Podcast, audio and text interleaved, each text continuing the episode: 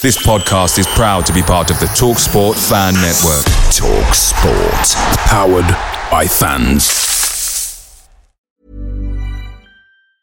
Many of us have those stubborn pounds that seem impossible to lose, no matter how good we eat or how hard we work out. My solution is PlushCare. PlushCare is a leading telehealth provider with doctors who are there for you day and night to partner with you in your weight loss journey. They can prescribe FDA-approved weight loss medications like Wegovy and Zepbound for those who qualify.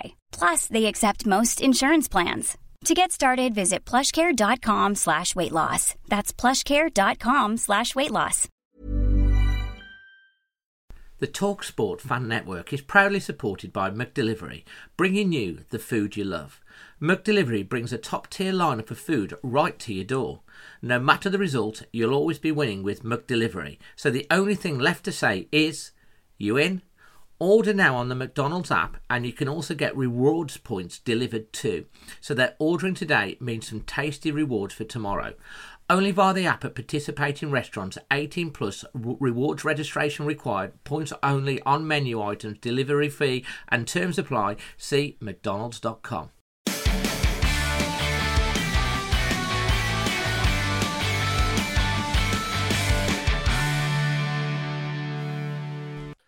A very good evening to everyone, whether you're watching us on YouTube, uh, Twitter, or on Facebook. We're live across all of those three uh, channels.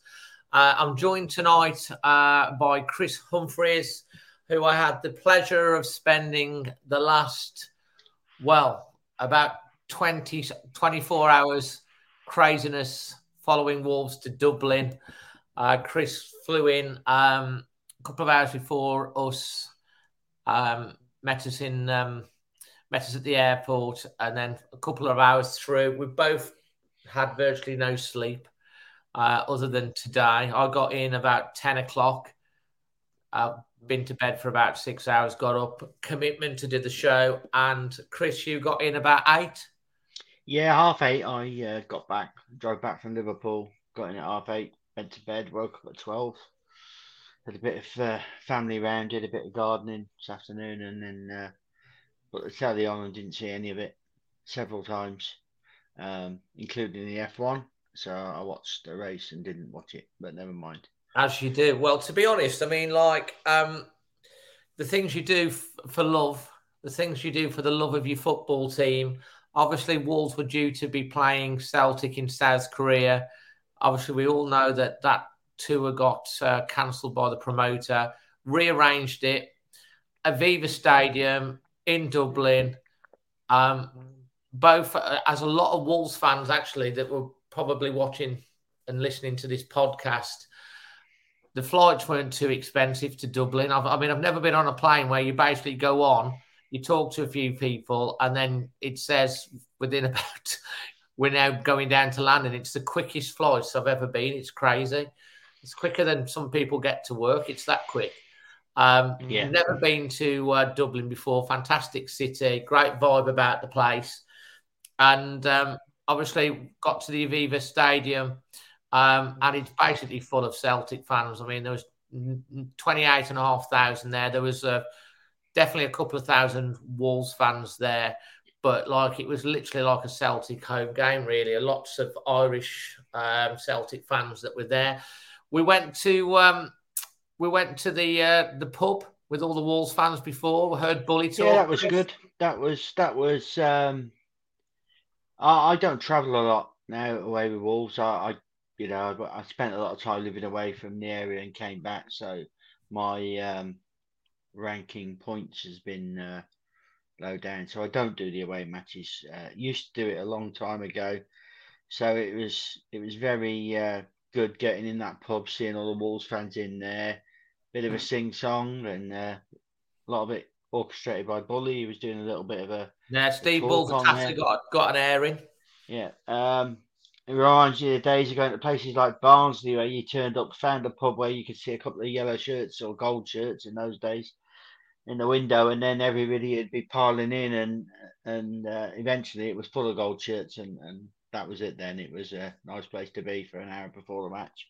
Yeah, it was um, a Camden was quite good. went to, and you have to yeah. say credit to um, to Wolves coordinating with Irish Wolves. Um, it was really great. It was a really great atmosphere and vibe in you know around the place. Everyone was in you know good mood. Spoke to a lot of fans. Um, interesting. Um, speaking to quite a lot of fans, how they a lot of them actually uh, didn't have this panic mode that some of us, some fans seem to have. A couple, some did, but a lot of them were a lot more calm about where we were. In fact, even Steve Bull, when he was talking towards the end, was actually um, talking about calm and patience. So, but that's why I've put on here: "Panic or calm" is the headline of today's uh, game. I think, yeah, I think, I think to be fair, Dave. I mean, we got into that uh, bar probably a lot of them had been had been in there a few few hours before we got there, hadn't they? So I think so I think the car might have done to the amount of alcohol they'd imbued, but but um, yeah, it, it yeah people seem to be. I mean, it's good. You've you know football's back. You gone out. You know, I was buzzing going to an away match and something I haven't done for a while. I was really uh, so it it was difficult not to be positive. Uh, to go and what you know you don't want to turn up to a match and be negative. You've got to get behind the guys, haven't you? Well, it was so great. I think I think that was think a couple of couple of thousand Wolves fans. That, that was a big pub. It was a massive sports bar, humongous screen. Although they did upset um, Chris um, because Formula One was on the big screen, and then he went oh, and they moved it off, didn't they? They put the World Cup. Yeah, on. they put for, they put Formula One on. So I thought, you know, after all the Wolves fans had done their bits and Bully had gone off for. A, another white wine or whatever he was drinking in, in, in the lady's glass. And then um, then uh, I thought, oh, I'll watch the F1 here for, for an hour and catch a sprint race. And then for some reason, they turned on to uh, Women's World Cup between France and Brazil, which is great. Women's football is fine. I don't mind watching that, but, you know. None You of the do- tellies. There was hundreds of them, but I'm an F1 nut, so You are an F1 watcher you do love it. So to give you a, sort of a, a before we get into the thing, and I'm going to give you the itinerary. Basically, I left I left here at ten past five yesterday morning with the producer um, Emma, and um, we got on. We went we went from East Midlands, met up with Chris, uh, went to a coffee shop, had a cup of tea, went to the pub. Uh, went for another. We went found another pub after. Had a great burger and food, and you had nachos. Yeah. Cracking burger. Um, Camden Exchange, I think it was called. yeah, it was really nice. Worth going. Anybody in Dublin, it's it's a nice place to uh, kind of uh, you know. And then we got an Uber down to uh, to the ground. The, the, he dropped us off. Brilliant. Turned out with the opposite side of the ground, the Wolves fans, because they decided on the day that they were moving everyone. It was sit where you want. But obviously, putting a lot of the Wolves fans together. But the walk to the other side of the stadium was like it wa- weren't like walking around. It was a long walk. So we got in with Yeah. about fifteen minutes to go. Got a decent. And it was and it was against the tide of most of the Celtic fans who were going the other way. we were like salmon yeah, swimming up against the tide. There's so many Yeah, Celtic was- fans there. it was uh, it was hard work, a bit a bit unnerving because um, we'd had a bit of a, a, a costume coordination breakdown, hadn't we, before we set off. I'd said I wasn't going uh, to wear any colours because I was a bit worried about um, the partisan crowd. You said, "Oh no, we'll be all right." So um, you thought on what I said I thought on what You said I turned up with the colours on, and you went neutral. I, I, bet I So, did uh, have. Um, I did. I I said to Emma, I said, "What can I wear that's wolves that not wolves?" So I wore me, uh, my super dry top with the gold band and uh, things and stuff like that. Because I thought, oh right, I'll listen to Chris and stuff like that. And so, but were- it was pretty good. I, I mean, I know uh, Nathan Judah did a tweet reporting that someone got uh, a bloody eye or something because there were a few fan, Wolves fans dotted around the rest of the stadium within the Celtic crowd. Dinny uh, being one of those. If, we, if you watch the post-match reaction, he went. He's from Cork in Ireland, um, and he was sitting within the Celtic fans and stuff like that. And uh, generally, though, it was good spirited. But obviously, um, there might have been one or two that got a bit loud, lo- lordy or whatever it was. And anyway, we don't really know the details on that. But the Yeah, game- I have to say, we never saw any trouble. No, we didn't see anything. It fair. was We didn't see any really aggression, anything like that. Everybody was having a good time. We saw a couple of Celtic fans that obviously this morning probably were regretting um, their their purchase of drinks from about four o'clock onwards yesterday afternoon.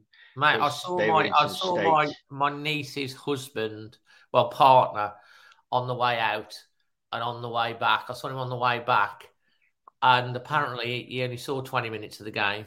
He's like, Lee is um, my niece's uh, partner. They've been with together a long time. They've got a beautiful son, Grayson. Um, total Wolves. He left um, the Villa game. He doesn't go very very often. He left the Villa game when we won three two and we're losing two 0 at sixty five minutes. And apparently he only saw twenty minutes, which was the worst twenty minutes of the match from a Wolves yeah. point of view. Yeah. Um, to go through the rest of the day before we get onto the topics we're going to cover tonight um, and how we you you guys can get involved is we finished there. We got um, we had another cup of tea on the way back. Then we went to a pub um, for a couple of hours, had a chat and a natter. a few Celtic fans were in there, no problem. Uh, that was we a great little pub we went to there. It was, uh, I really liked it. It was very, good, wasn't it? Very, very, very strange shaped, very long and narrow. Um, but um, yeah, in a in, you know the the the town in itself, the city centre. I mean, it, it was just. I don't want to use the word buzzing because that. I think it was buzzing. Of, but it was just lively and and people you know people were out and doing stuff and um you know even 12 o'clock at night supermarkets open in there and and people popping in and out and doing stuff and people walking around everywhere it was it was it was quite quite good. It was good. It, it. was really good. Um, great city, Dublin. First time I've been. We went for a Nepalese uh, curry. We had a curry. Yeah. Um, did that and then managed to get all the way through to midnight. We had a final cup of tea in a, in a Mackey's after we had a, a, cup of beer in uh, with the Nepalese. Then we went back to the airport um, and then it was a case of like we have been going for so long without sleep. I managed to get about an hour on about four chairs, um, and uh, and my and my thing. You slept somewhere on it. You got about an hour somewhere. Emma struggled. I just found a space on the floor, slept there. So next to no next to no sleep. Gets back at at literally 10 past 10 this morning, 29 hours straight, and then we've been into bed since. So we're here and we're committed, guys. Um, so I know there's a load of people been talking in the chat. I saw some guy from Australia. So we've got 241 on with us uh, live on YouTube at the moment. Let us know where you're watching from in the world. Uh, and this is what we're going to be. This is the uh, the agenda for tonight. So the agenda is, if I can find it, um, for you. Here we go. So the agenda is this: we're going to be talking, obviously, about that Lopetegui interview uh, that you did with uh, Balagué, uh, the Spanish journalist, his buddy, uh, the Giles transfer to Luton. Obviously, we're going to be talking more about the Porto and Celtic friendlies. Fabio Silva is on the agenda tonight as well. And then towards the end of the show, you guys, if you've got any questions, uh, we, me and Chris, uh, will do our best to answer your uh, questions on you have. We've got of Carlson White, we've got Worcestershire, Albrighton, uh, Moxley, Anglesey. So uh, we've got got quite a few of you on at the moment. So uh, if you're brand new, just so that you know, if you do subscribe to the channel, um, which I would hopefully that you, you, you most of you will have already done. You can get involved in the chat. You have to be a subscriber to uh, to be able to comment and get involved. Uh, if you enjoy the content, uh, give it a like. Um, so yeah, that would be amazing. Right, Chris, let's get stuck straight into this. Um, before we get on to the um, talking about the friendlies, um, of which we were, you know, we're there first on first hand um, against uh, Celtic.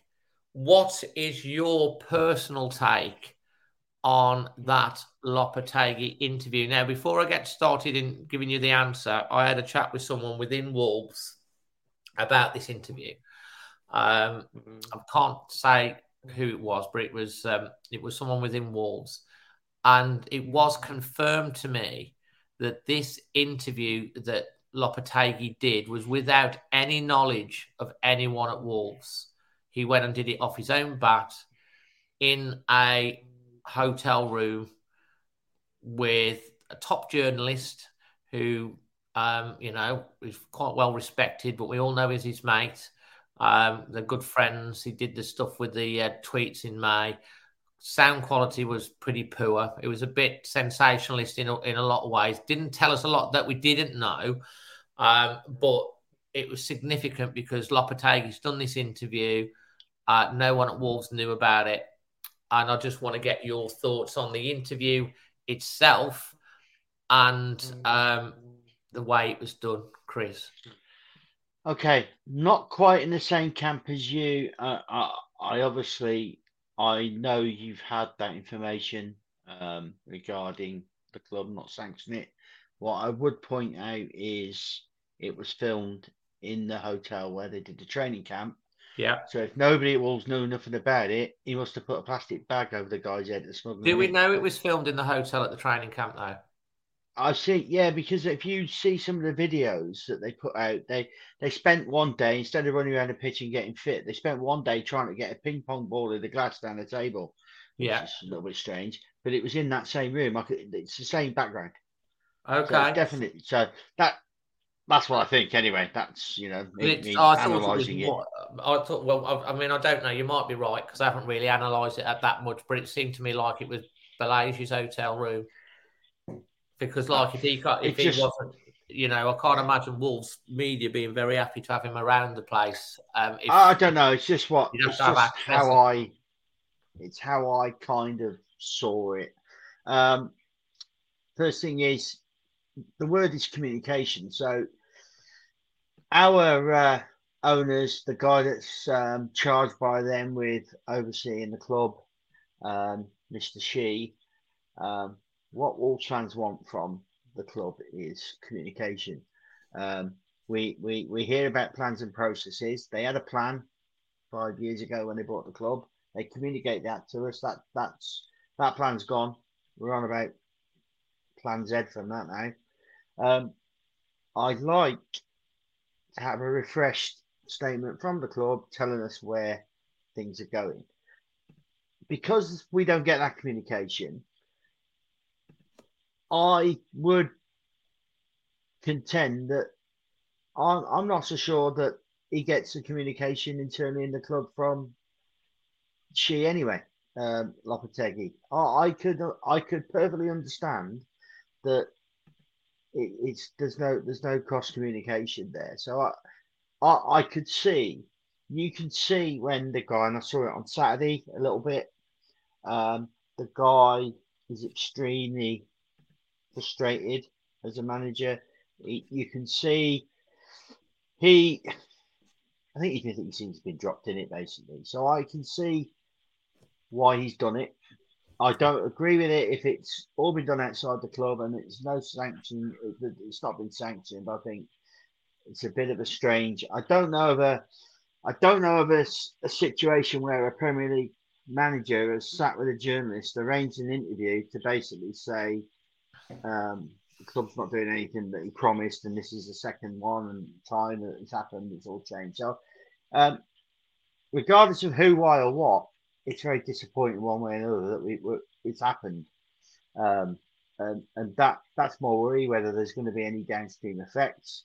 Uh, Doherty's after match um, interview that was raised with him. He said, "Yes, we know there are problems behind the scenes at the club." So, I mean, that's that's that's a worry when you've got your players saying, "Yeah, we know there's problems behind the scenes," and there's lots of downstream effect from that. So that's I I don't, I don't like it. I don't like where we are. I can see maybe why it's happened.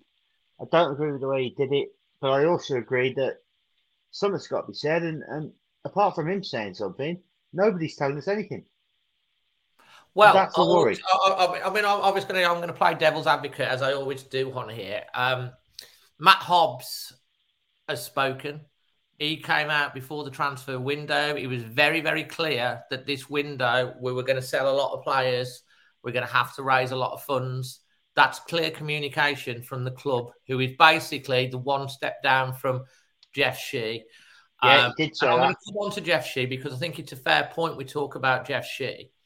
I did have a, as I say, I had a, I did have a quiet conversation last week with someone um, within the club, and um, you know they, they obviously see the, some of the fans, especially the ones that shout loud on social media, um, but also talking to me. I mean, I you didn't probably you you just you gone yesterday. Um, just after you gone, two Wolves fans came up and said, Hi, Dave. They sat down with us. And it was really interesting what they were saying because these were these were people that just normal fans like us. And they were not happy with Lopetegui. Uh, and there was a few people I spoke to that were not happy with Lopetegui um, on what he's done. Um, in the way that it's been done. Now, let's just be very, very clear where I am on this. I think Lopetegui is a a great manager. He's an elite manager. I'm thankful that he's our manager. I'm glad that we've got him. Um, they went out and got him in January. We, got the man. We could have had Beale, um, which I think was a big escape. He did. A, he's done a fantastic job all along. I've been saying about Lopetegui, what a great manager he is. This is phase one. Phase two will kick on. I, like every other single fan, obviously, then obviously is aware about the, the FFP situation. Lopetegui's gone through a situation where he's done it once with um, with Guillem, with the tweets. You know, he's he's now he's made his decision to come, and uh, he's here. He's, you know, I will go back to January when he was appointed. Fosun, who some people seem to have this, you know, let's get rid of him now mentality, which is within your right to uh, to be able to say that. He got all his backroom staff. They bought in and spent over a hundred million pounds on players. It was very joined up thinking. Matt Hobb, Julian Lopetegui, we've all on the same path. We bought in the thing. They backed him. They bought in money from this window clearly to put into that window. It's come. With then we've had the oh what's going on and the Guillem tweets and all of that. And is he going to leave? Is he not going to leave? And stuff like that. He's come, and you know, obviously, he made a he's made a statement that some of the things he wasn't aware of. They've had a conversation. He's come.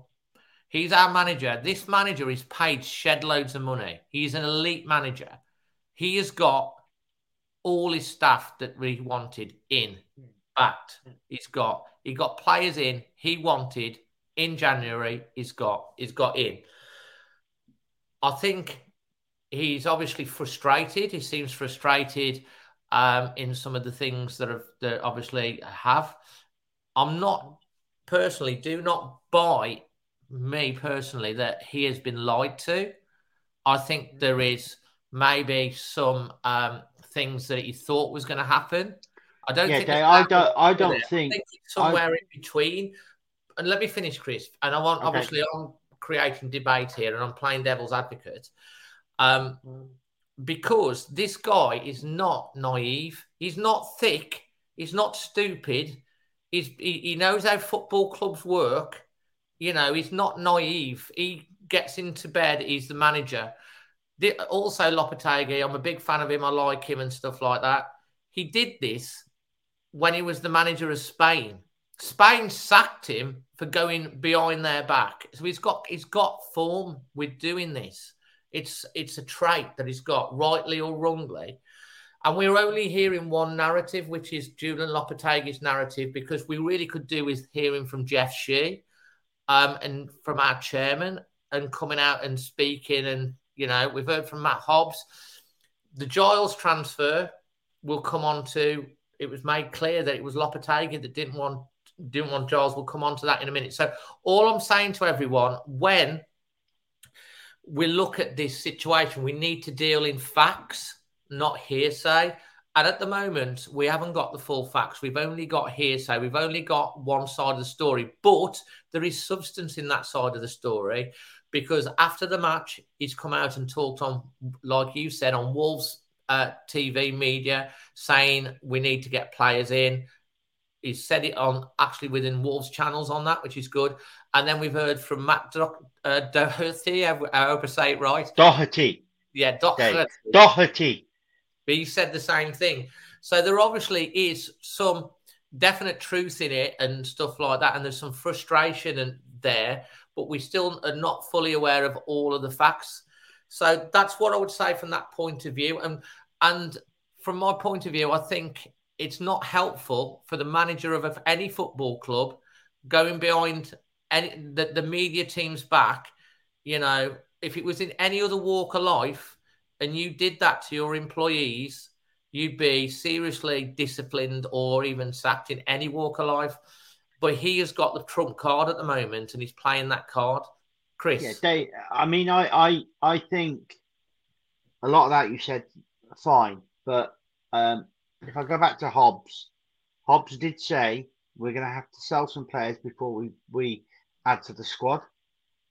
That's what he said. That's what he actually said. Um, so uh, which which if you listen to the unsanctioned interview, that was what he was referring to as Plan A. Uh, we've got to sell players. We bought players in January, so I think I think he understands that. What I've got here is a, a, a feeling that there's a manager that, that is kicking off because he's not being given the direction or opportunity that has been agreed. And until we hear from Jeff Shi, we aren't going to know that. But the, the, the, I don't think, I don't see why he would put the horse before the apple cart as he's done now, um, unless there's changes that, that, the message has changed or he hasn't understood the message in the first place. But he, he's gone off and done it. I don't agree that he should have done that himself. I think I think, and he's done it, but he's now done it right, like you say, via Wolves, Wolves TV, and come out and said he needs players. We all know he needs players. We've got a Fred Bear squad. We've got probably got a Premier League team and subs bench that I think will cope. And I use the word cope. Um, and I think that the the squad the squad would be okay. However, it's a long season. If we get any injuries, that squad soon becomes not good enough, and then we will be in in a, in a, in a pickle. Um, and with all this onset and lack of clarity, this is why people draw their own conclusions. And you know, it's a perfect storm at the moment. Um, and I, I just think I just think he's got to he's got to um, he doesn't need to come out. I just read that comment. Doesn't need to come out and tell us Julian's wrong. We said this on this day. What fans want to know is okay, Jeff. What's the plan now? Next five years, the European Champions League team promise that you said six years ago, gone. We, you know that's that ship sailed. Um, it, it's it's what, where are we going now? Where, where where are we? At what journey are we on now? And I think because nobody knows, you know, people people just end up making their own conclusions. And and having a manager doing this is is pretty unsettling. Um, so I get I get what you're saying. I get I get that side of the argument.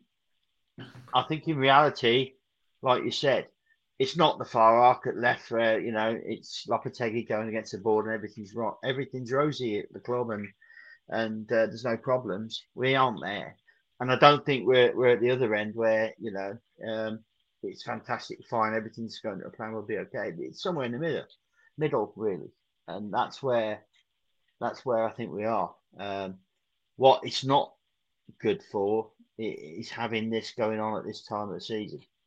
I don't like it. And I don't like it's fair enough him doing his interviews and saying stuff on club TV, but when you've got players coming back into the squad that've been there before, so you've got to remember Doherty was there in the Nuno days. So that was when we were buzzing. You know that that you know we nearly did it. We were FA Cup semi-finals, Europa League, a couple of little tactical mistakes. I think a couple of matches with a whole different thing. So yeah, you know, and that and that for me as a Wolves fan is the most sustained successful period. I, I, I say successful loosely because we didn't win anything, but it's the the most prominent position as a Wolves fan I've I've had in my life supporting them. So there's a lot to thank Fosun for and what they've done. I think I think some of the angst around people are fearful of what's happened to the club in the past. And when we start seeing smoky mirrors, cloak and dagger, smoke smoke without fire, people start thinking we've been there before, and we have. And um, I think that's why we've got this angst in some of the supporters. Absolutely. Here's a cool fact a crocodile can't stick out its tongue. Another cool fact you can get short term health insurance for a month or just under a year in some states. United Healthcare short term insurance plans are designed for people who are between jobs, coming off their parents' plan, or turning a side hustle into a full time gig. Underwritten by Golden Rule Insurance Company, they offer flexible, budget friendly coverage with access to a nationwide network of doctors and hospitals. Get more cool facts about United Healthcare short term plans at uhone.com. Away days are great, but there's nothing quite like playing at home. The same goes for McDonald's. Maximise your home ground advantage with McDelivery. You in? Order now on the McDonald's app. At participating restaurants, 18 plus serving times, delivery fee and terms apply. See mcdonalds.com. Mate, uh, Adrian Witters and Chris, we're in a situation like many, many other clubs agreed. Um, I don't see any of the Premier League team having the manager coming out saying that um, we've got no money, we can't buy anything. So I don't think we are in the same position as any of the Premier League teams. I think or all maybe, Premier League teams or, have got or, or financial. Maybe, or maybe the other managers are a bit more disciplined in the fact that they uh, respect um, the how it is. I'm, and I'm not saying Lopetegui. I just want to make it clear again because I know that people like you know Paul are pulling me up on here. Do I want Lopetegui to go? No. Would I prefer Lage back? No. Do I want Lopetegui to take this squad? I think Paul put. Um, I'm just going to go back to Paul's last comment. Um, surely, if he's an elite manager, he can do something with the present squad. Absolutely, yes. He's that good. He can. And, you know. Well, I, I, think... I, I, don't know, Dave. I mean, look, let's take it out of football. You know, there's only so many things you can do with a potato. At the end of the day, it's still a potato. You can make it look different. Potato. Yeah, but you can, you can, but you can make it look different. At the end of the day, it's still the same thing. Yeah. You know, so I, I, I yes, he can coach him, he can develop them, but you know that's some of them I don't think are develop developable. We might get onto them later on, but yeah. And, and Mitchell Chambers wants to make a point here. Seems like a lot of supporters have forgotten about the spending in January in an effort to bolster the squad. A number of these players didn't work out, but that isn't due to Fosun's negligence, which comes back again to the recruitment. Uh, although saying that the, most of the players in January did work out, it was the uh, it was the summer side. Oh, I think the January window was good. Summer was terrible. Uh, I wouldn't use the word spending for the summer. I would. I said we spent wisely in January, but in the summer, I think we just wasted money, and that that that is down to scouting. That is down to the um, development squad. Uh, we know was doing it before the the football um, development guy Sellars, So that he was, um, you know, and, and obviously he's moved on. Uh, at the end of the day, uh, it's it's still it's still the club that's spending the money. Absolutely, we're in the situation now. So whilst we um we're going to come back to this in a second, but like if there's anyone out there that can actually detail because it's a point that's been made there about the spending up until this window, I want to know if someone watching this chat can tell me what players and how much we've paid for in the last four windows, how much uh, Fosun Wolves have spent. And also, I want to know how much in the previous four windows, how much Fosun have sold players. And I want us to, I just want to know facts. What is the difference between how much has been spent and how much has uh, has been sold up until this window, where we're obviously seeing a lot of players going out and about. Whilst I think, I think on top of that, Dave, what we need to look at because people it's, people look at money in and money out. What we've got to also look at is what we spent, what we've still got left in the club, and what we think that's worth now. Because this is this is the problem. We've done we've done the Nevises, we've done a really good job with him. We sold him on. Jota was a fantastic deal. We sold him on, although we we've had it back at one pound a year for the next forty eight. That's right, years yeah. Or whatever which, which which has caused some of this issue. Um, and you've got and, and people say why has it caused it? Because that that income is spread over a longer period and you're not getting that big hit back on the money. So it's it's that's what the issues are. But the the you know i, I would say we are now if you go back three years and you look at what we invested and the value of the players we had at hand i think we're in a great position. If you look at the players that we've got now in the club, what they're worth, I don't think so. You go through, you know, start at the top, Nunes. He's not worth what we paid for him, and he's a lot, lot. He's he's a, worth a lot less this year than he was last year. Um, might come good, great. I get it, prospect, but we've lost money. Fabio came on this. He looked quite good. Don't want to say too much about that at the moment, but We'll come on to Fabio. He's not. He's not. He's not worth the money that we paid for him. And this is, you know, straight away there. That's seventy million. That's what our problem are. Our, our, our Guedes. residual Guedes, our residual assets on our, our register. They're not worth what we paid for them. So that's that's the model when it started off great, where we were buying players and selling them. You know, Brighton are doing it. You know, people people do it. You've got to do it. You because of financial fair play. You've got to cut your cloth accordingly. and You've got to get money by investing and cashing in on it when you can.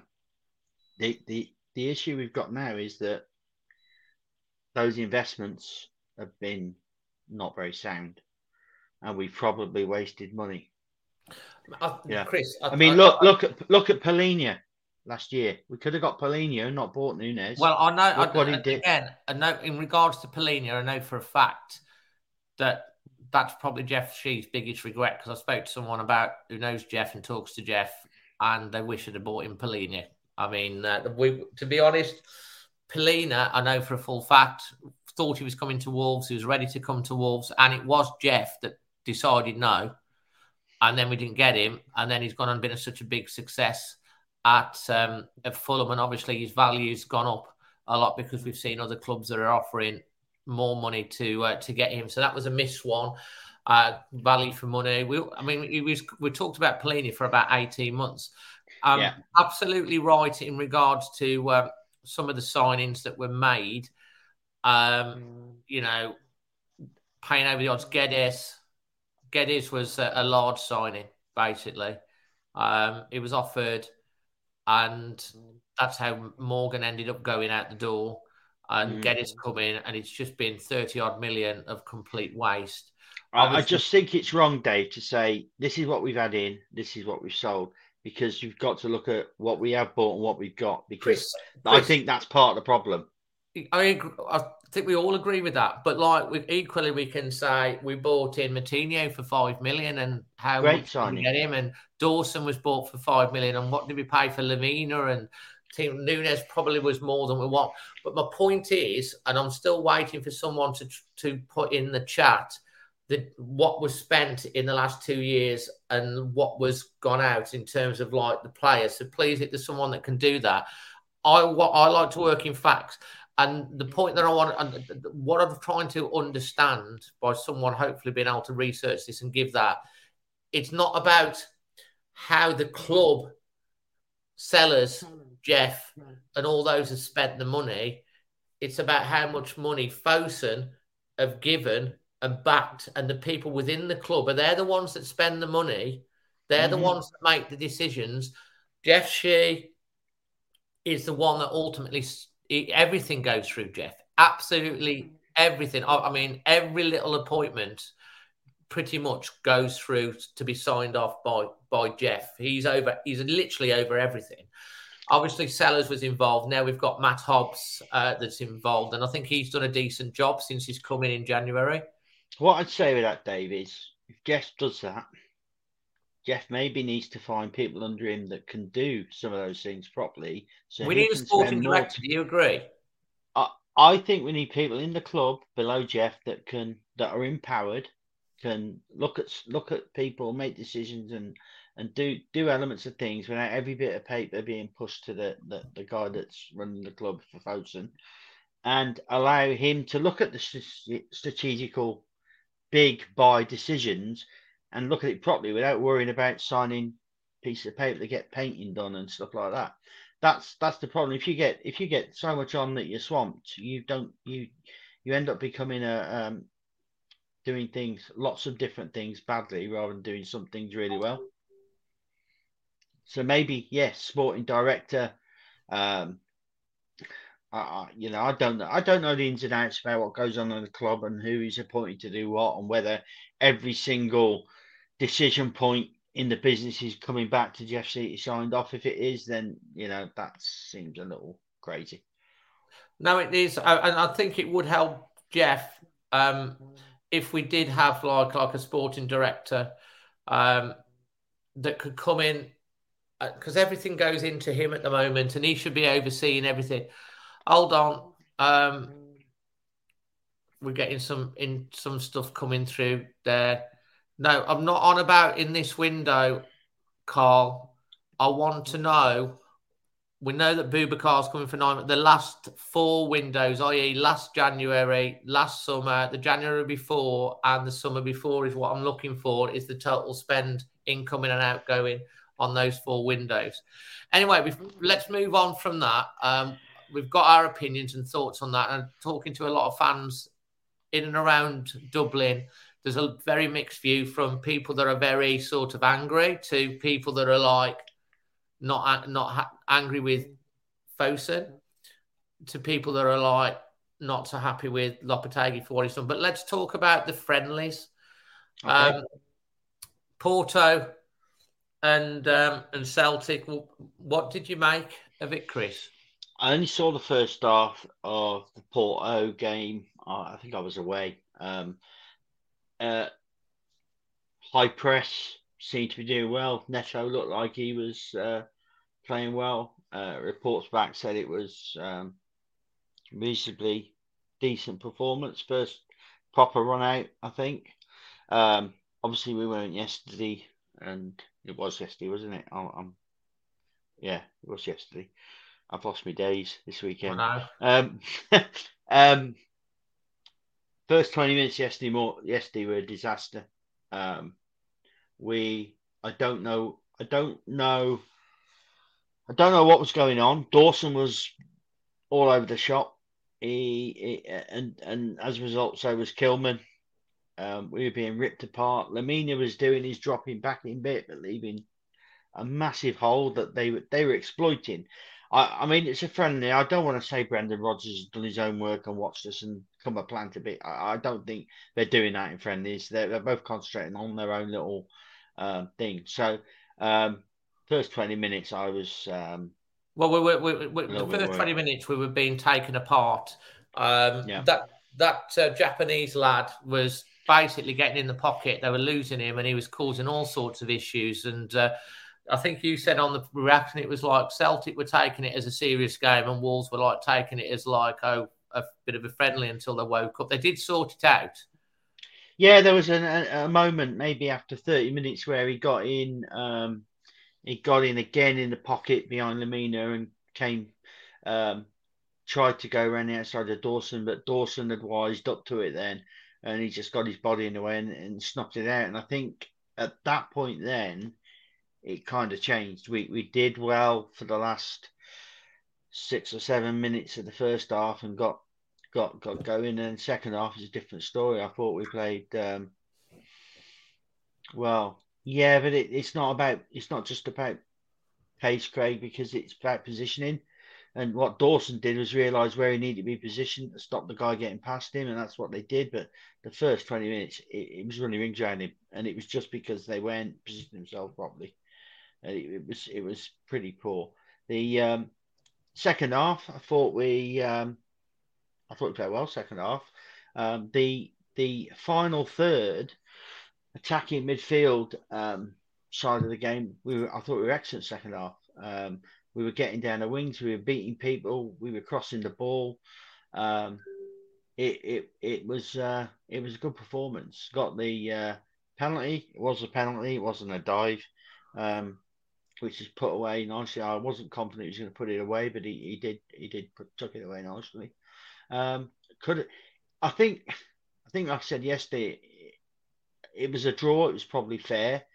I could have understood if we'd have got beat three one because that we were just so bad in the first twenty minutes, and then afterwards, I you know we could have we could have we could have turned. Nunes missed a sitter. And the first one, it, it, yeah, I, I, I don't want to get on the guy's back. Um, I've said enough times I've been on ill what I think about him. Um, but that nearly went out the stadium, and he was six yards from the goal.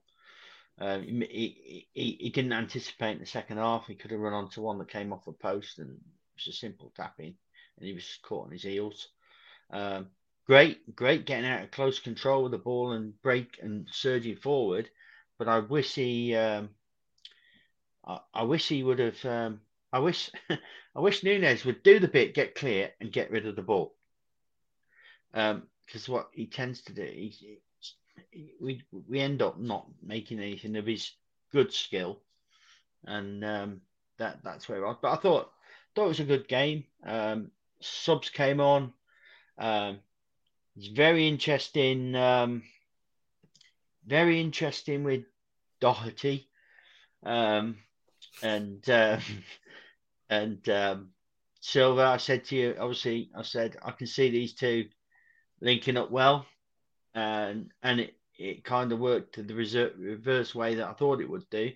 Um, so that's going to be interesting because you've got Semedo, who some people didn't play, said didn't play very well. I thought he was really good yesterday. Yeah, that's what um, did. Right. Really good attacking. We've got to we've got to understand he, he's he's a he's an attacking force, and uh, that's Dinny, and um, we we crossing the ball in from the wings, and there's nobody getting on the end of it. This is what Sasa's there for. Um, so I think you're going to see maybe quite a bit in the season if Sassa gets fit. Semedo crossing the ball into the box with him hopefully on the end of it. And then I think we might see a change where we bring Doherty on and um, he's linking up with Silva and coming in, which is really effective. Is it was can I, was. Can I come in on this point for Sean Walsh? He said for last yeah. season half, not really had a clue what the system is. Someone please tell me. I'll try to come back on some of the points that Chris has mentioned there. So Lopetegui tends to try and play a more of a four-three-three type formation. You've seen that he's had Neto, Sarabia, Cunha up front. You've had Hodge, uh, Nunes, Lemina in midfield, and then you've got your your back four. Now, uh, I know a lot of people have said about the wing backs. Um, the way that Lopetegui plays or played at Sevilla, he like you talk about Lemina, he has a midfielder that does the job of dropping back when the wing backs go forward. That player in this Wolves system is Lemina. Now, Wolves, as Paul, I think, has also pointed out, um, or a couple of people was point, we seem to be playing a much higher line this year. Um, and as such, as such, against Porto and yesterday, it's early doors especially, we did get caught with that ball over the top down the angles because it's quite narrow and they were getting in and we were losing players. Matt Kilman and Dawson, especially, were losing that chap and getting in the pocket. Um, mm. And then we got, like you said, he comes in the middle and then there's like a big gap from to come yeah. through.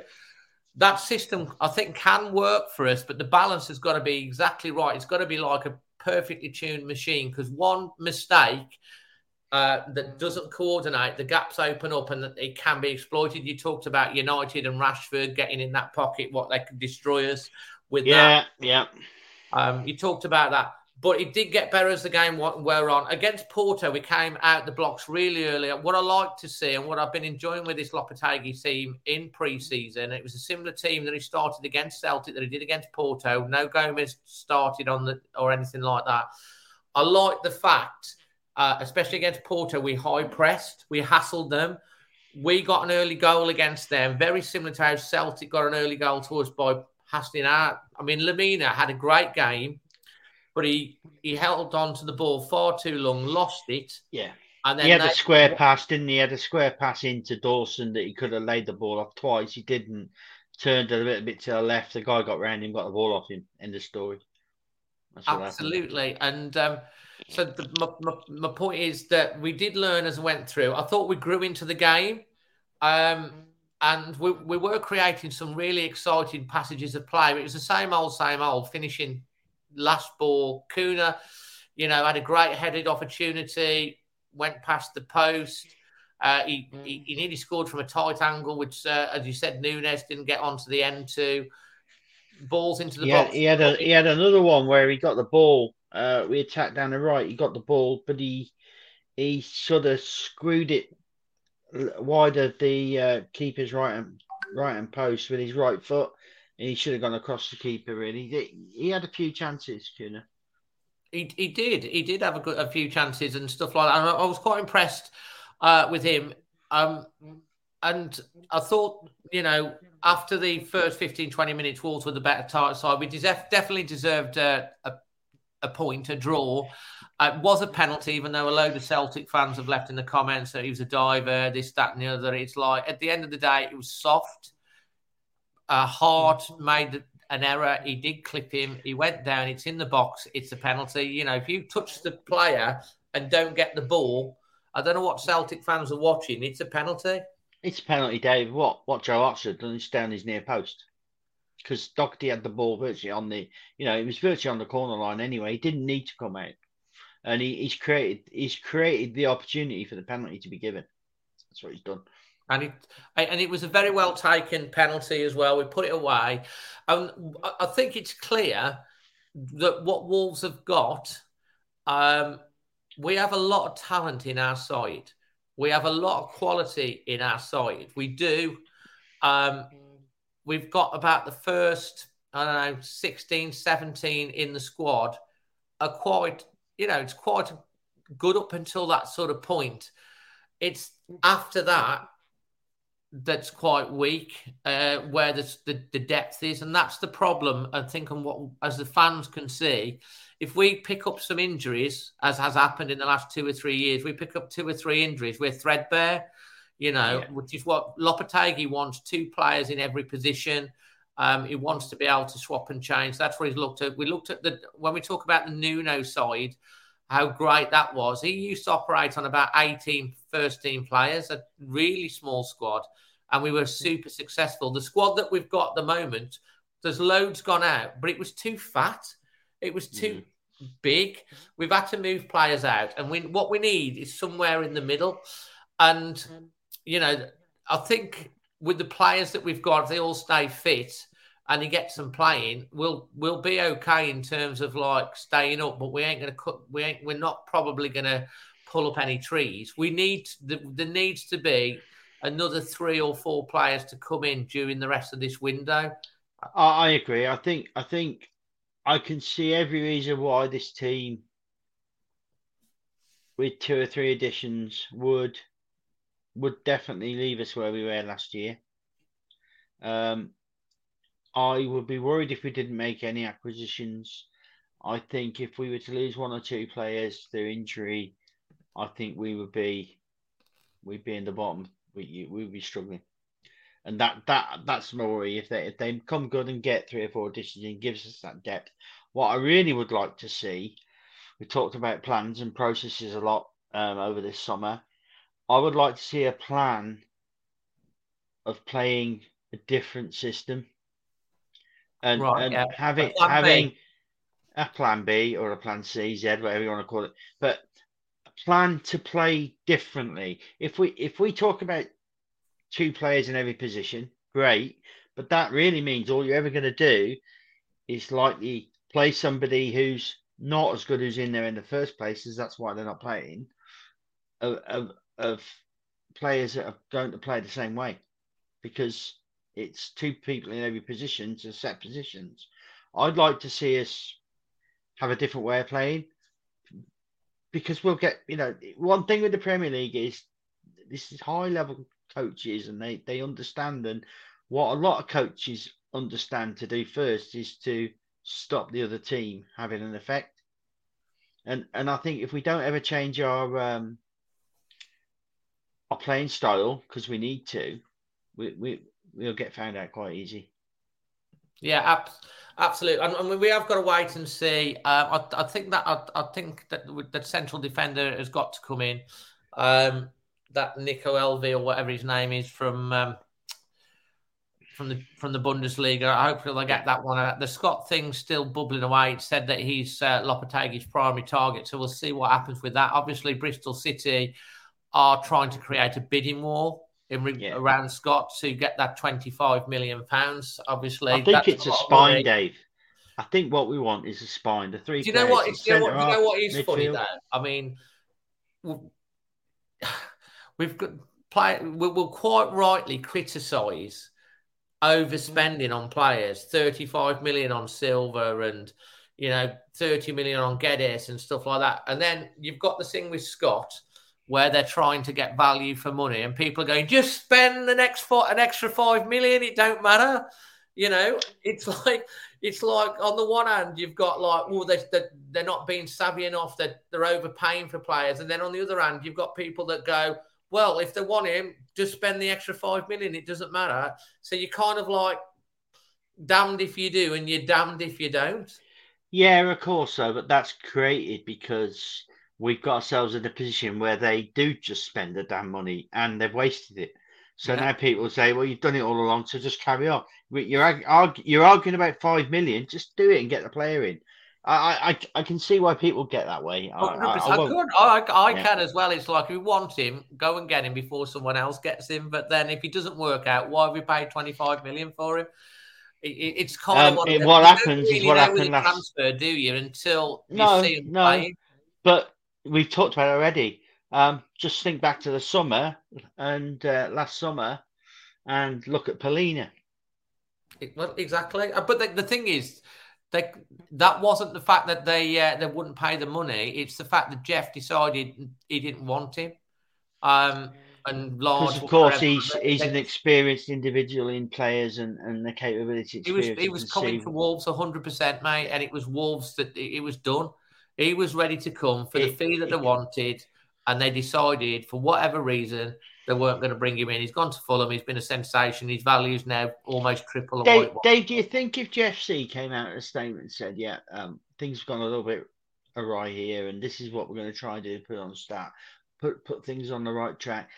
We messed up last year with Palhinha. It's a big regret. I wish we'd have bought him. It's, it's shown me a few things that I, I should we should think about as a club and change the way we're doing forward. No Wolves fans are going to slate the bloke for coming out and saying that at all. Yeah, they're not. You know what? It's funny you should say that because again, I had this conversation with someone from inside the club last week. Um, in the, you know, you know, you know, someone that's you know that knows these sort of things and stuff. It was a, a chat, and mm. I asked a question about: uh, Are we going to be doing an Ask Wolves? Is, she, is Jeff going to come and talk?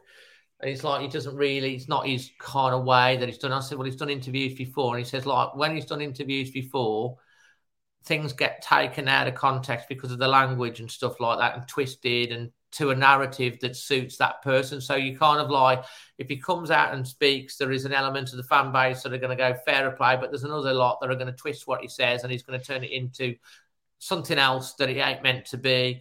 And I think that's the reason why Jeff doesn't come out, but he could still release a statement we, or something. We had this conversation, I think, with Dave yesterday. It, it, it, if you've got 40% of your fans that are on the dark side of the moon, and whatever they come out with, whatever they state, they're not doing enough, they're not doing it right, they're, they're all useless, Armageddon, that sort of stuff. Um, you're always going to have those people you have people on the light side of the moon that will see see the good or the see see see see things differently. But if you don't say anything, what you what you're in danger of doing is turning the people that are on the light side into I don't want what's happening here. I'm being kept in the dark, and they end up on the dark side of the moon. And and that's what I think the problem is now. Don't don't not put things out because you think some some people are going to slate you for it. That's life. Every you know, Uh, mate, every, every decision we all make in life. And if Jeff Shi and anyone from the board is watching this, you know, maybe they do, maybe they don't, I don't know. But I think it's it would be good to hear from the chairman. You know, if he doesn't want to come on to, um, if he doesn't want to go onto the Wolves channel, he's more than happy to come on here and have a natter with us, which is, you know, that would be amazing, but won't happen. But like, I think it would be great to hear from from from you know from the captain of the ship, from Jeff, um, because I think fans they haven't heard from him for a little bit of light, and like the, if he's got the um, the balls to come out and talk and put some talk about the project and where we're at and stuff, people will listen. But like, obviously, he's getting a bit of stick yesterday. He- you know, only in April and May when Wolves and you know February, March, April, May, everyone was singing about Jeffrey Shi went went to Monaco in his Lamborghini, bought us back a manager, went and then he went and got Lemina. They're all singing about his shopping spree. And now They weren't singing that yesterday, were they? they were, and now, and now he's on a space opera. uh, yeah, and, and, and the thing is, Dave, that's the away fans, and it's like Bully said in that that pub. The away fans are, you know, they're the ones that have always been the yeah, force behind behind Wolves, and uh, when you've got them singing things like that, then it's yeah, yeah. I, I just think they just need. He talked about being the captain of the ship. If the captain of the ship tells all the oarsmen where they've got to go, they all row in the same direction. Some of them may not want to go there, but they've all been told where to go. They all know where we're going. No, and there is no, there's no. Um, it looks like we're rudderless at the moment. So we're going around in circles, going backwards, you know, because we're not going in the same path. Here's we've got to. here's the answer to that question. Total incomes from the last four windows is saying it's 81.24 million. Total expenditure from the last four windows 184. So that's a difference of 103 million. Um, that's what that's being said. I Mm. So, so if you look at that, then Dave, 103 million, and you look at the first 11 that started on started yesterday, um, how much of that are you getting back? Well, apparently the squad's valued. Someone said it's about over three hundred million. So we'll have to wait and see. I think it Yeah, would that- be helpful. whoever that is, that whoever says 300 million is looking in cloud cuckoo land. Yeah, I, I think um, Yeah. the message from here, from most fans here, is tell me if I'm wrong. If you if, if I'm wrong on this, say no. If I'm right, say yes. We would like to hear from our chairman Jeff Shi come out and talk. You know about the plans for Wolves, um, where we're at. Just be totally honest, transparent. You know where we're at. Let's see the other side of the uh, the balance, and you know, come out and and just talk. People, some people might go in and moan about it, but a lot of people will give them. A, you know, if you if you come out, if you've made a mistake, I'm always one of these people. If something's gone wrong or you've made a mistake, and you're man enough to come out and go, look, I hold my hand up. We've made some mistakes. We're listening to you. This is the situation you know, as I was told, Wolves are in a reset this this year. Villa, people go on about Aston Villa. I've been told they're going to be in exactly the same boat as us next window. Um, when it comes to next summer, that's where Villa will be, is where Wolves will be. Wolves are having to reset and be very creative at the moment.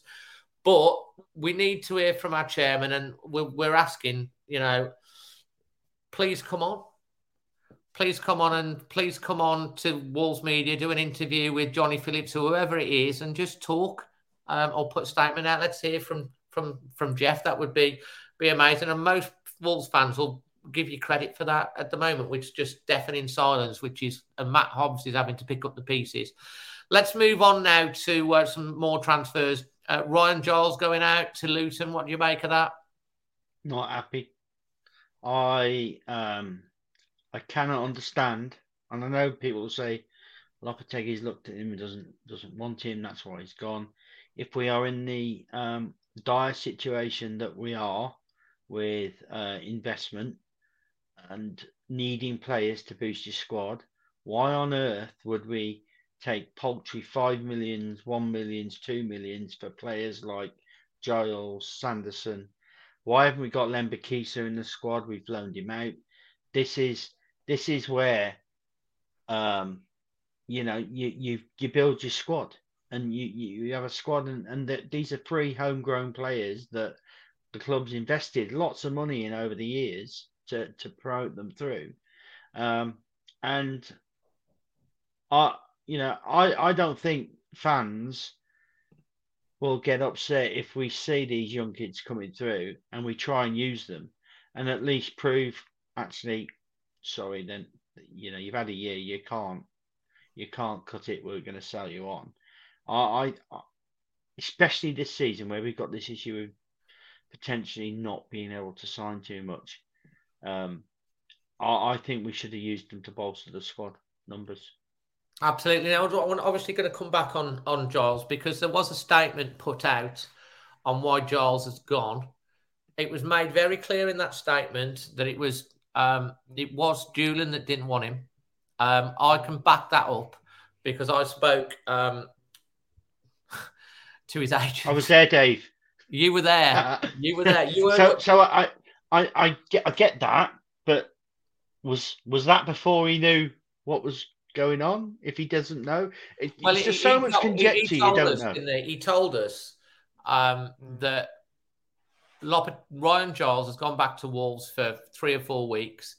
Um, mm. He'd like him to stay at Wolves. Lopetegui is going to make that decision.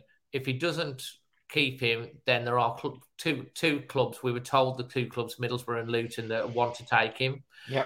Um, and the, the, the fact of the matter is, um, which is why again I'm talking about like there's got to be some balance on this where the insinuation is, oh, they're just sold out from under me. That's not actually factually correct. No, I get that. Time, he, most of the time, that is not true. He does have a say. And for a full fact, it was the manager that decided not to keep Giles. And subsequently, they didn't want to send him out on loan anymore. He's got to move. It is with add ons, whatever they are, probably Luton staying up stuff. And like what Man City do with a lot of their players, they've put a buyback clause in. So yeah. Wolves would get first dibs to buy him back. Um, but so but but I get that, Dave, and I agree. And it was his decision, as we were told it was his decision. Um, but did he make that decision not in the knowledge of what now has become apparent? Because it it seems to me, going back to the Lopetegui thing, that I think he understands that I think he understood there were some boundaries in May, yeah. which frustrated yeah. him. And I think the issue, and I think it's the guy looks like he's scowling all the time to me at the moment. He's not happy. I'm happy bunny. Is it that that situation has changed and he wasn't told about it? And has he made these decisions already because he didn't think we were going to be in this position that we now are because he wasn't told? The way I the way I understood it and the way when we had that conversation, it seemed to me the way it was put across to me yeah, we'd like him to stay. It's up to Julian, but we, I mean, it was said we don't think he's going to want him. Um, He wants, you know, it, and I, I, I, think that's just a decision that's been made by the manager. I mean, he's got like, I mean, he's you, you see who he's playing in those positions and stuff like that. I mean, Hwang's not starting, Gomes hasn't been starting, Hodge has been starting in the middle. And you have to say fair play to the manager because Hodge was absolutely magnificent against Chelsea. I mean, like, well, I think he was good he was good against Porto as well, wasn't he? So, he, and yeah. maybe you know you've got to trust the manager when he's looking at the squad to decide who fits in the way he wants to play best. And we do wonder why you know we've bought in again Gomes, spent a lot of money. Joe Hodge again, we've we got him picked him up for the cheap from Manchester City. That's good investment you know, from their academy, and he's keeping the likes of them at the moment, two weeks before the start of the season, out thing. And he was brilliant. He was getting in for tackles, he was doing the simple stuff, you know, and if he's good at, if he's the best one in training and he's saying, Right, you're my man and I'm playing you, that's going to boost that kid's confidence up. And he looks like he belongs, didn't he? But So, that's but it should be. So that that's good management, isn't it? He's Yeah, seen him and saying, management. you know. So yeah, I don't know, Dave. Like we say, a statement, uh, uh, you know, a revised mission statement of where we want to be and what's going on this summer. It's just if you heard something that could make let you make sense of it. The the thing is, we just don't know, and, and none of us know, and, and anything that we hear, we, we'll we'll conclude things. Some people conclude things different to others, and that's how we are. Um, I- Absolutely. I'm, I'm so, you know, I'm glad he's got. I'm glad, you know, he's he's a local kid. He's he's for me. He, he uh, my son went to school with his brother. He, he doesn't live far from me, so uh, well he does now. Um, but he, um, you know, to see him getting on in his professional career, great. I I, I really would have liked to have seen him be given a chance in in a in a in a wall shirt um, for a sustained period. Uh, I talked about not having a plan B, C, but turning those two fullbacks into wing backs and playing on the back five um, would have been a different plan. And then you've got somebody that was doing that in the championship and was the best at it, which is a shame. But their decision's been made, and, and we just got to on with it, haven't we? Absolutely, the decision's been made, and we do wish Ryan all the best because he's been at Wolves for 15 years. Wolves have made a big profit on him. They will make more money on him. They've got an option to buy him back, um, and he's gone to a guy that is um, a big Wolves fan himself, Rob Edwards, who uh, you know, you know, go to Luton. I wouldn't be surprised to see Ryan playing for Luton on Wednesday. Uh, Fabio the only thing I'd say that Dave about we've made a big profit on him. we could have made a bigger We've profit. made a big we've made a big profit on him based on what he's cost us, which is nothing because he's a youth player. How much is it going to cost to put a replacement in there for that caliber of player in the squad? Mate, I agree. I think five Yeah. million is way too way too low, but they, we don't know what the add-ons is. It might No. go up to ten million, and as I say, Wolves put the add-on. So like they've tried to protect their investment. He's been on loan so many times, and it's not fair on the kid, really. Yeah, we're just No. going to keep loaning you out. He's had seven loans, so you can understand why they've sold him. They've sold him to someone that has taken him from a young age, knows him well. Um, Rob Edwards. Um, hopefully his career will develop, and maybe we will see him back at Wolves. Um, you, you don't know, do you? Um, No. Let's move on to um, Fabio Silva, mate. Um, came Okay. on for the last 15 minutes in the last two games. We saw him firsthand. The one thing that I will will th- will say about Fabio before we get onto the performance, he is a, is a young man that was let dropped into it when Raul got injured. Scored four goals, two home and away against the Baggies. Uh, there's a lot of fans on social, as tends to happen, turn on things very, very quickly. Gave him a lot of stick. We've heard about that, how that's affected him, how he's not really happy to come back in some ways. What was really positive away at Celtic, the away fans were there. You know, he was warming up on the touchline. They were singing his name, asking Fabio, Fabio, give us a wave. He turned around, he had, smile. he had such a big smile on his face. You know, they sang his song and stuff like that. And he needs to feel wanted. He needs to feel wanted and appreciated. as a young man. Um, and it was good from the Wolves fans that were there that they showed that. He's come on. You've seen him firsthand yesterday for a short period of time. What's your what's your take on what, what, what's your take on Fabio going forward? And you guys in the channel, I want to know: do you, would you want to keep Fabio or would you sell him if we got twenty five million? Uh, my view on Fabio is if you've outlaid that sort of money, and I guess uh, you sometimes want to take uh, him out of the um, hostile environment that was being created. I don't think it was that hostile, to be fair. Um, I think if you spend that sort of money, you've got to back yourselves and keep him and use him. So I think we've wasted two years him. I know we've extended his contract to cover that, but it's not just about contract le- length and protecting investment. It's about getting the asset into the squad and developing him. And, and I'm not so sure the first part of his um, the first part of his loan has really helped him that much. Second one, I think, has, has turned him around. He looked fit yesterday. He had a immediate effect on the game yesterday when he came on. Um, like I say, I think he's going to work better with Doherty at the uh, as a right back because um, he gets the ball into feet, and he, he you know, a little layoff. Doherty was in and uh, got the penalty.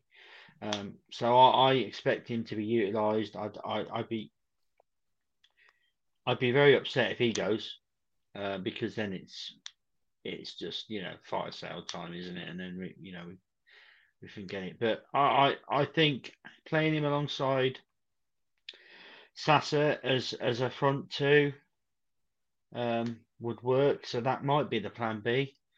Um, but yeah, I, I, he did well yesterday. Um, looks fit, looks enthused. I think um, I think we'll wait and see how he gets on. Yeah, no, I mean the one thing that I just, I mean, I know Doc's and they've had a little bit of criticism for bringing Doc in. I think that's really shrewd business on a free. Um, again, what Doc does do for you is we've seen it so many times the overlap coming in late into the penalty area. We got the goal for that. We talked about that before the game. It was like you watch what happens, and you were almost right because if Fabio had took the penalty, you'd have said Doc could have created it and Fabio finished it. But it was yeah, what I actually said was Doc could get in and get get and get Fabio in, and actually happened the other way around. It came into Fabio, he did a little flick through, and then Doc was in and brought down. So yeah, um, I could see those working. You know, you could see how he was holding the ball up and and and yeah, he looks a lot stronger than he was. He's matured. Let's see. Absolutely. Well, yeah. What the one thing that I liked when he came on was he was ultra positive. Uh, his movement is fantastic. The one thing I've always said about Fabio Silva is his move. He, you can't teach a striker movement, how they drop, how they go, how they run to the front post, how they make the little runs in behind. The, what you've got to have is teammates that can see those runs, see what he's going to do, understand where he's going to go to get him in. It's like if you had Haaland in Wolves' side last year, he would have struggled to have got 10 goals on his own, it, probably five. You've got to have the players that have got the ability to make the right pass at the right time, to see the movement, to know what's going to happen. And mm. although there was lots of positive against Celtic and against Porto, and we did get a good goal in the penalty area, uh, you know, actually six yard box, Neto, who's looked very, very promising. And we should have had another one with Neto coming across and, like you say, Nuno coming in and then Nunes coming in and tapping. Cunha played really well, but it was heavy on his touch for that one shot when he was in at 1 1, should have been two. Yeah it's that final ball. We saw some of the balls over being over. Sarabia had a good effort as well, didn't he? If you remember, he, he had that little curve for the edge of the box, and that was close. That was a close. Um, Hart was stranded. Yeah, absolutely. So there's lots of possibility. Again, it's that final ball that they've got to get right. That you know we can see what he's trying to do. That I like the press that Lopetegui is trying to bring in. You can see how they're trying to move the ball and play out and pass out, and it's a bit more direct than the side to side crab stuff that we were seeing. Uh, because of that, I think the defense is a little bit more suspect because they're taking more chances in terms of trying to play the ball out, and then mistakes are going to be made. We saw Sá had a heart in his in our mouths a couple of times, but he did well playing the ball out. But like again, we've got friendly against Luton where I think there'll be quite a few changes. We'll probably see, um, hopefully, we'll see Saw, uh, uh, Sasa, uh, Gomes, Hwang. all of those that will start. And then against Rennes on the Saturday, we'll probably get a really good idea on the starting lineup that's going to be against yeah. United. Yeah. I'm hoping. I mean, go on, Chris. Sasa, for me, I am concerned that we are not. I guess he's had a um, he's had a, a, a, big injury, and I know what we did last year with him and, and rushed him back.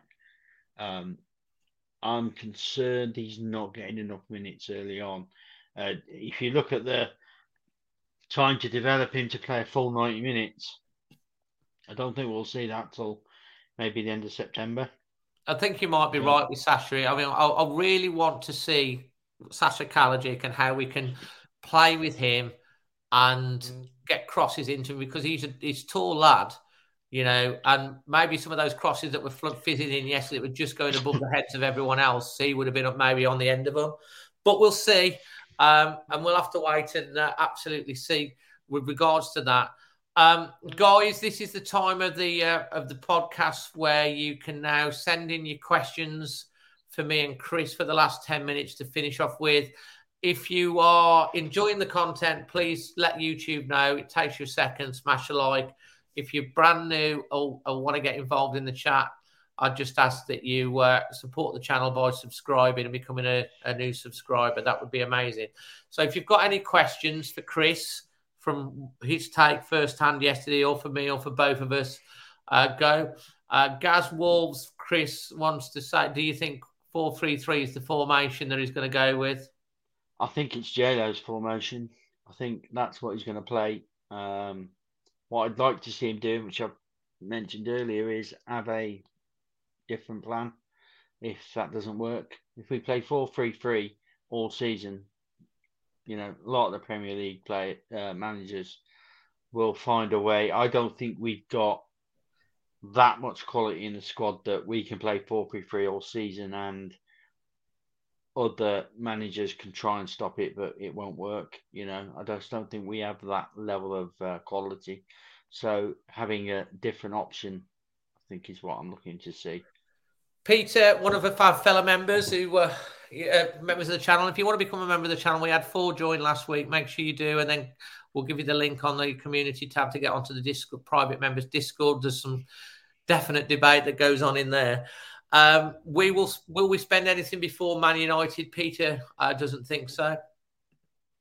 Um, I think Peter's right. You think Peter's wrong.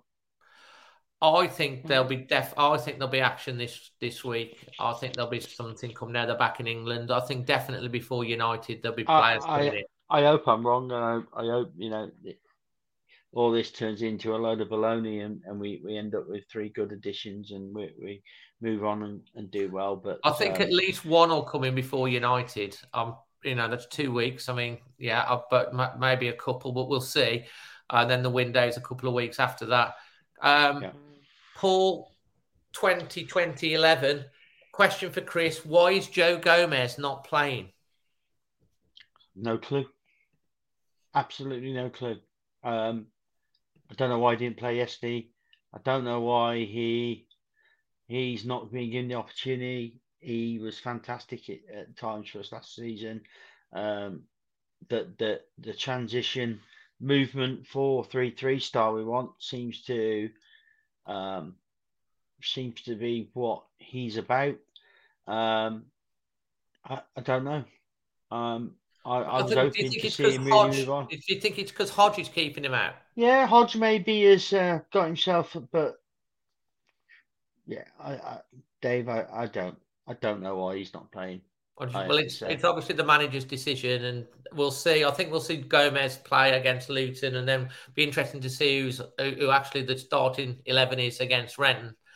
Um, mm-hmm. Question here, and thanks to the Darlington fan who subscribes. It's great to have you. It's great to have fans from other clubs, and we do wish Darlington well.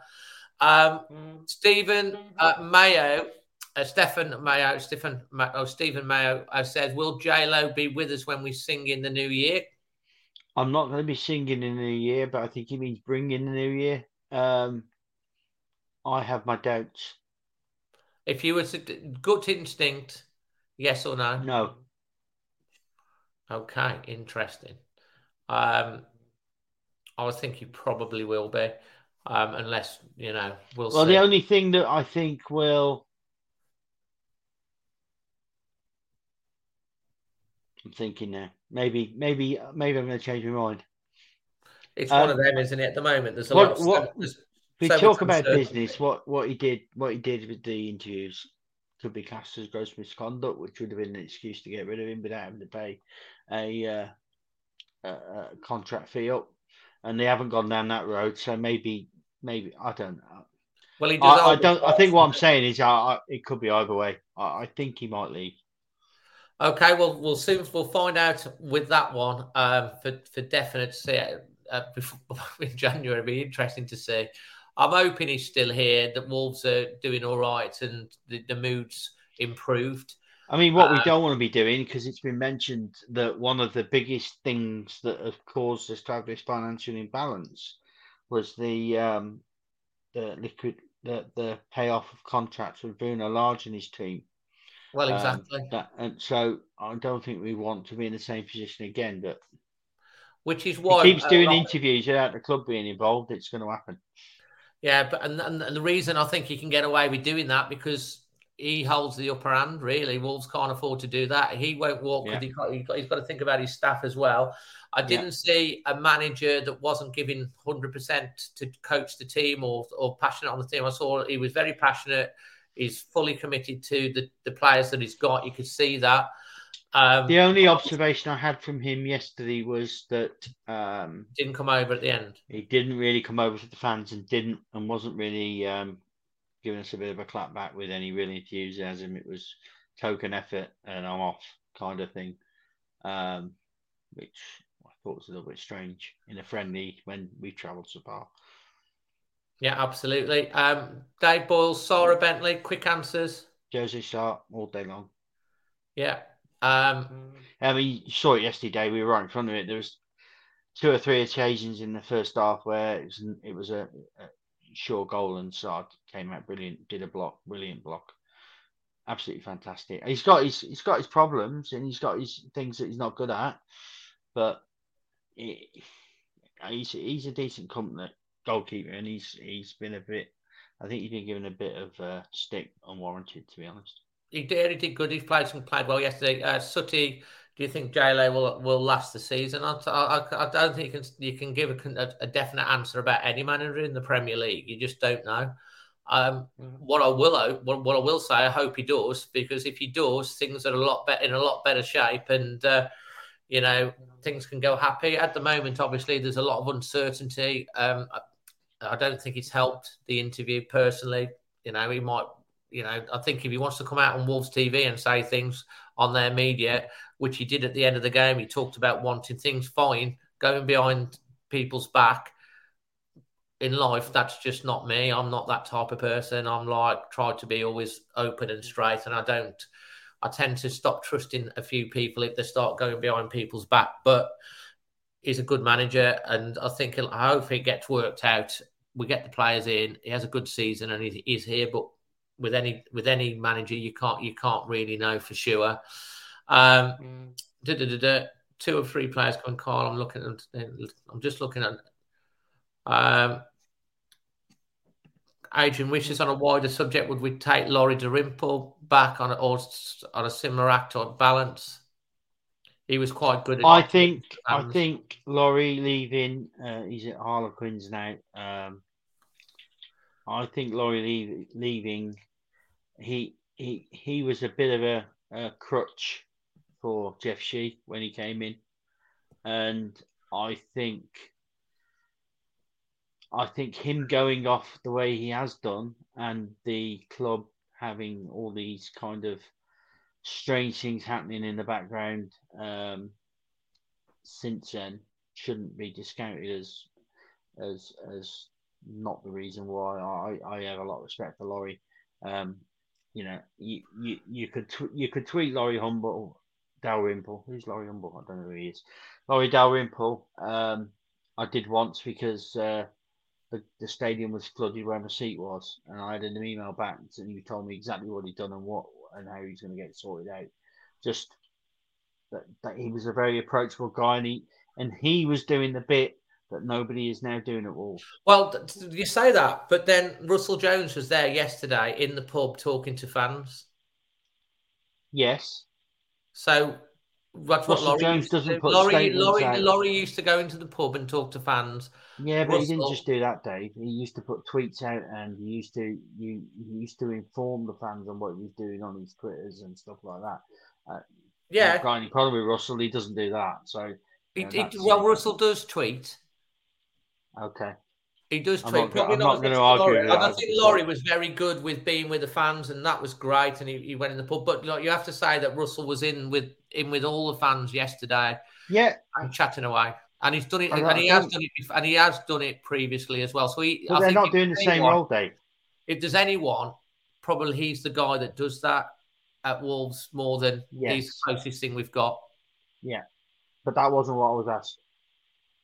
Yeah, fair play. Well, you'd have him back though if you could. Yeah. Yeah, I, I, me, I think he did a good job. Uh, Dinny wants to uh, wants to know how was the flight Crap. and sleep. The sleep, Mate, the sleep for some of us was okay. I have photographic evidence. I have Um, to. I did. I did get well. some sleep later on, Dinny. Uh, I found a comfy seat and and woke up to find a picture of me snoring or whatever I was doing on WhatsApp, which was not taken with my permission. So I, I'm not allowing it to be used in any any online publication. Um, It was on it was- Discord yeah, on the members yeah. group, and you put Um, me on Discord without my permission. Touche, mate. Yeah, I know.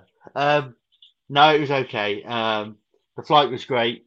Um, great trip. I loved it. I, I, I- I loved it. I, I had a great time this weekend. Mate, it was brilliant. We had a brilliant time. It was really good. I'm just looking down if there's any uh, any more question, simple questions that we can answer because it's gone on for an hour and a half, which is longer than I promised the producer. Um, well, that's a point that we've talked about. Michael Chance. I sort of felt sorry for the interview that JLo did with Guillem. Was more of Guillem stirring things up than JLo was. But I suppose in the interview in the first place, opened up potentially was it was loaded.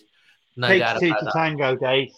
You know, so yeah, I guess he could have naively got put in that position, but he he must have. You know, they.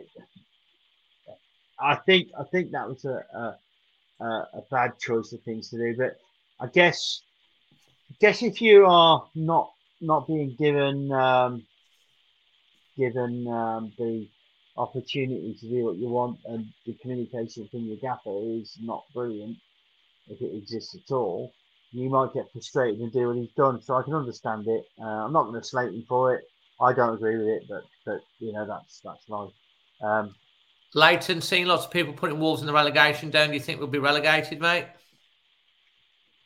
Um, so I did, did comment in our Discord group about this today. What I said was that um, on balance, after seeing yesterday and seeing how he's playing and looking at what's left in the squad from before the start of the season, I think with three, three, three players and it's the spine, it's centre half midfielder and striker. I think, I think if we get three in, that gives us a smallish squad but a squad that can hold its own, I think, providing there are no injuries. If we get injuries, I think we are in a jeopardy position. I, I can see us being where we were last season. I can't see us improving on last season. Um, but if we get injuries and we don't don't potentially bring in these additions, I think to have a very hard, long um, year. Absolutely. Uh, guys, thank you for uh, all the questions. Thank you for um, for joining us. We've had well over 300 watching live on the show. If you're watching this back on catch up, I hope you've enjoyed it. Uh, if you've enjoyed this show, please smash a like um, on YouTube for us. And if you're listening to it on uh, Twitter or Facebook, we hope you've enjoyed it too. And if you're listening to it back on the podcast, as always, it'll be up uh, on uh, Monday uh, morning. Um, and Gaz, how do you subscribe? You are subscribed because you're commenting. You can only comment if you're subscribed. You can subscribe twice if you like, but You can, yeah, no, just become a member if you want. No, that would be amazing.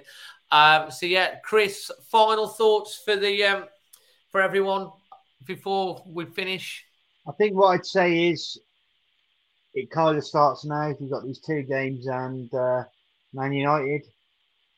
I think, I think yes, irritated, frustrated, annoyed with everything that's gone on over the summer.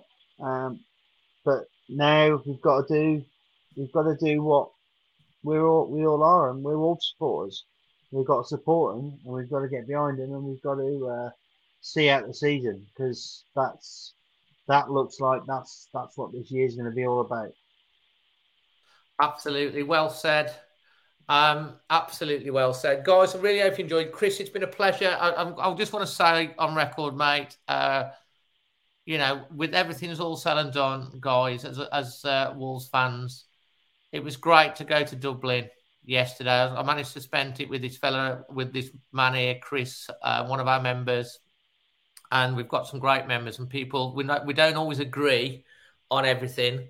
Um, sometimes we strongly disagree, but it's always done respectful, and people have got their views and stuff. But it was brilliant to spend a day with you yesterday, mate. It was absolutely fantastic. Yeah, likewise. I enjoyed yours and Emma's company, and uh, it was a great. It was a Great great weekend. crack, and you know, Even the sleeping arrangements were pretty poor. They're very poor. And regardless of what's going on behind the scenes, guys, um, when you get in the stadium, support the boys. You know, the, the away fans did yesterday. It was great to see. It was great to be at the games. And um, there's a sign at Molineux that says, um, what is it? It's, it's our love, no matter our division. Let's hope it's still going to be Premier League, but time will tell. And the season starts two weeks tomorrow. We've got two friendlies to come up. We're going to learn a lot more. We'll be back again next week with On the Ball. Um, extra time will obviously be re- returning soon, where all of you guys can come in on the post match show and talk as well. Um, but um, hope you've enjoyed it. Until the next one, from me and Chris, love to you and your families wherever you are. Always Wolves. Always Wolves.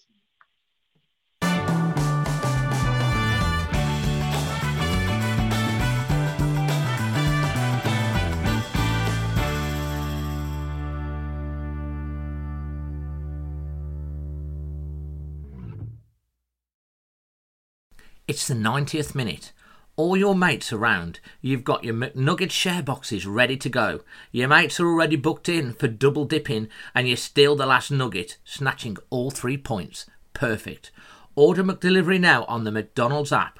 You in? At participating restaurants, 18 plus serving times delivery fee and terms apply. See McDonald's.com.